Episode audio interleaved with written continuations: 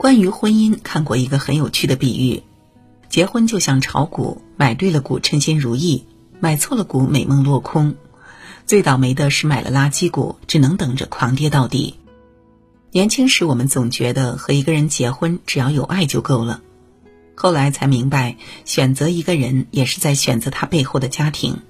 如果选错了，婚姻里的每一分每一秒都有可能是煎熬。家庭是一个人的缩影，透过彼此的家庭，我们大概率就能看到未来的婚姻状况。要想儿女在婚姻中获得幸福，千万别找这四种家庭。一、父母强势的家庭，你能想象这样的场景吗？你与老公同房的时候，婆婆突然闯入你们的房间，拿着一张排卵周期表。告诉你们，必须要严格按照排卵表的时间来同房。这是热播剧《加油妈妈》里的一幕，即使隔着屏幕，我们都能感觉到满满的尴尬、难堪与窒息。剧中饰演婆婆的朱茵，强势的干预着儿子儿媳的生活，家中大大小小的事情都是她说了算。面对她的强势，儿子总是唯唯诺诺、没担当。儿媳每天也是过得小心翼翼，由于长期的精神压力，最后还患上了抑郁。虽然婚姻是两个家庭的组合，但真正过日子的还是夫妻俩。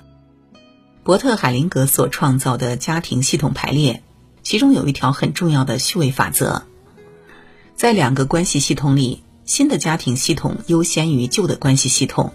也就是说，儿女结婚后组建的新家庭，夫妻关系要优先于他们和父母的原生家庭的关系。正如海灵格在《爱的序位》中讲到的，一个幸福且稳定的家庭，大多都是夫妻关系排第一位，亲子关系第二位，与父母的关系第三位。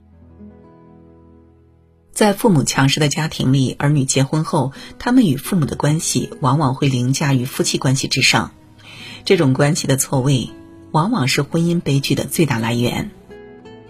好的婚姻要遵循爱的序位。人生短短几十载，自己的婚姻一定要自己做主，不要让自己的幸福丢失在被控制的婚姻里。二子女不和的家庭，家庭和睦是一个家最好的风水。一个家庭就是一个整体，如果家中子女不和，败的就是整个家庭的风水。兄弟姐妹之间就会像一盘散沙一样，没有凝聚力，谁都见不得谁好。对于女人来说，嫁到这样的家庭，自然也就卷入到这个家所有的纷争之中。老家的一位姑娘嫁到了一个有两兄弟的家庭，她嫁的是弟弟。因为公公婆婆的偏心，兄弟俩的关系很差，动不动就吵架。结婚没几年，公公婆婆就去世了，哥哥嫂子霸占了家里全部的田地。还把弟弟夫妻俩从主屋赶到了破旧的小屋子里住，最后逼得他们俩只能去外面打零工挣钱，就连生孩子都要靠娘家救济，日子过得异常艰难。他们的感情也在一次又一次的家庭矛盾中消耗殆尽，婚姻岌岌可危。一家人生活在一起，最重要的就是和和气气。兄弟姐妹矛盾不断的家庭，就算夫妻感情再好，也经不起家人的消耗。正所谓家和万事兴，缺失温度和爱的家庭，幸福是没办法光临的。毕竟，只有家庭和睦，婚姻才能幸福稳固。找对象时，不妨多去对方家走一走，感受一下他家的家庭氛围，看看兄弟姐妹的关系怎么样。他们关系的好坏，很大程度上决定了你们婚后的生活质量。婚姻容不得半丝将就。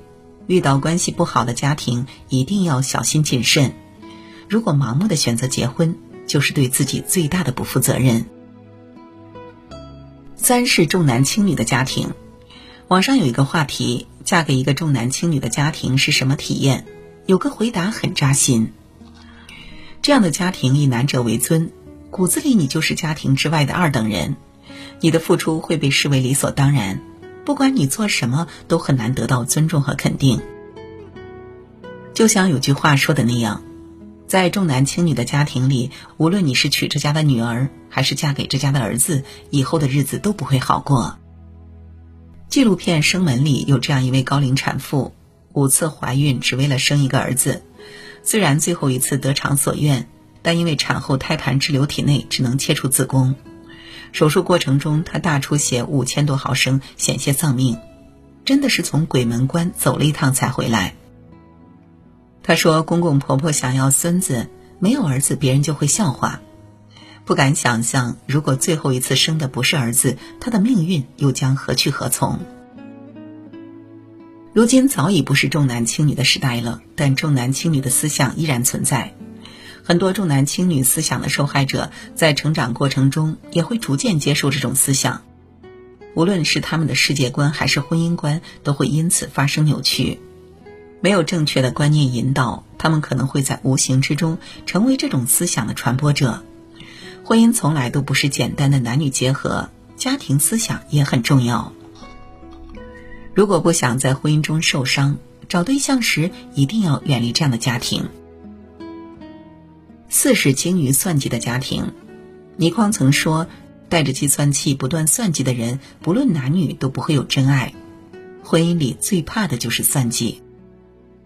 如果一方父母从儿女从谈婚论嫁开始就盘算如何让自己以及自己的孩子在这段婚姻中获取更大的利益，那这样的婚姻是极其悲哀的。”朋友的弟弟小俊，婚前他的父母花光家中所有的积蓄给他付了首付。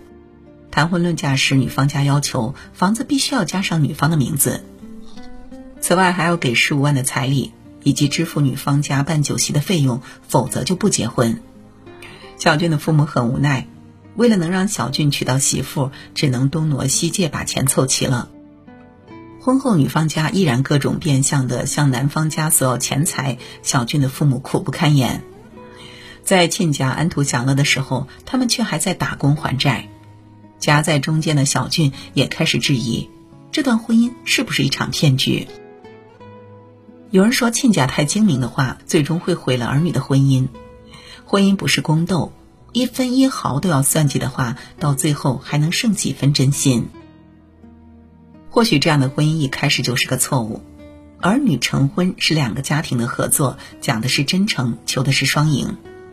任何一方只考虑单方面的利益，甚至不惜代价损害另一方的利益，最后只会演变成一场不道德的交易。没有人愿意深陷在算计的婚姻里。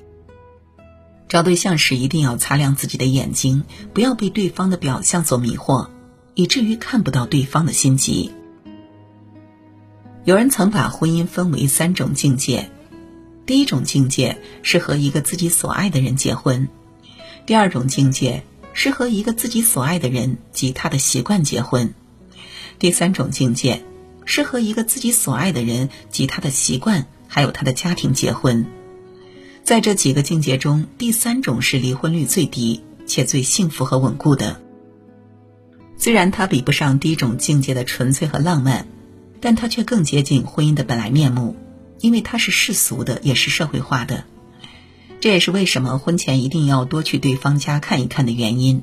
我们不光要看对方的家庭，更要看对方的家风以及原生家庭的情况。毕竟婚姻不能只是风花雪月，它终究要回归于现实。它不仅是对两个人的考验，更是对两个家庭的考核。考核不过关，两个人再怎么相爱，最后都有可能被现实打败。所以啊，找对象时一定要保持清醒和理智。幸福的婚姻就是找对家庭，找对人。愿婚姻中的每一个人都能找到最适合自己的意中人。